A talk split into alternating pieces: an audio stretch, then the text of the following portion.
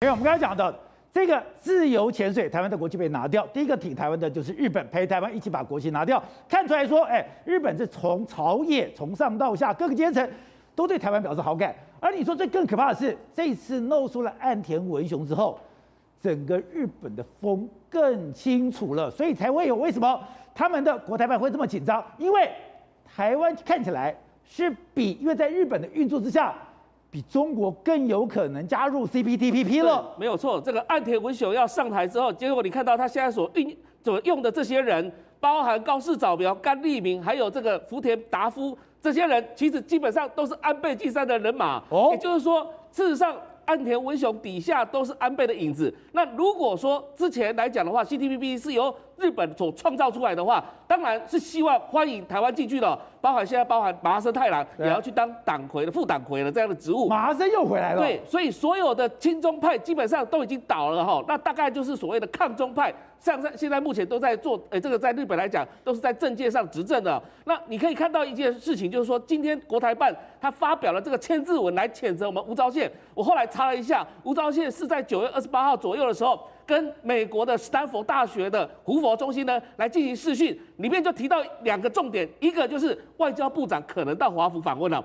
另外一个重点就是什么？吴钊燮要去华府。另外一个重点就是二七五八号决议案。所以你看到国台办的这个声明当中，一直围绕着二七五八号决议案，告诉你说这是一个中国原则，你千万不能越越矩啊。然后其实他也不是二七五八号是一个中国原则。是的，因为他下个就是这个月十月二十五号，他就是中国进到联合国五十周年，台湾退出联合国五十周年的一个最主要的纪念日。而习近平呢，他也提到了，他绝对会在十月二十五号之前办一个纪念活动。所以呢，国台办先发制人，先来骂所谓的吴钊燮之流。他其实不是在骂吴钊燮，他在骂吴钊燮之流。那个支流是所有对，所以说的台独蚱蜢，你是苍蝇，你是在嗡嗡叫。他说你们是苍蝇们，他绝对不是只有单独骂吴钊燮而已哦。所以呢，基本上我们的论调事实上已经太弱了，因为我们陆委会的论调事实上不能太过君子了。你也觉得太君子了？太君子了，你应该找一些人或是怎么样来骂回去。但是问题是说，我们今天吴钊燮被骂。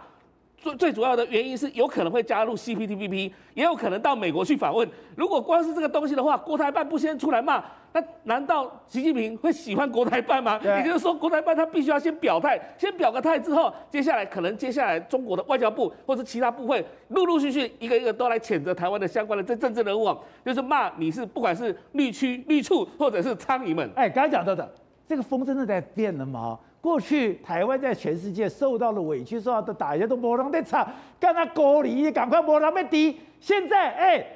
我很惊讶，连俄罗斯、连韩国都站出来了。关键就是在美国，因为美国是老大，他来打群架的时候，后面的全部小弟就跟上来，我要重力卡。对，我对这个根本不能落人后嘛，对不对？所以国际局势就是这样子，它是本来就是个丛林社会。你如果说今天过去来讲的话，大家都希望跟中国好好做生意，然后结果发现到中国越来越不对劲的情况之下，每天在欺负台湾，结果美国他不断的释放讯息说要挺台湾，要挺台湾，结果其他所有国家。你看，包含东欧的立陶宛两百八十万人而已，他也可以去踹中国，所以你可以看到，现在中国真的是每况愈下了。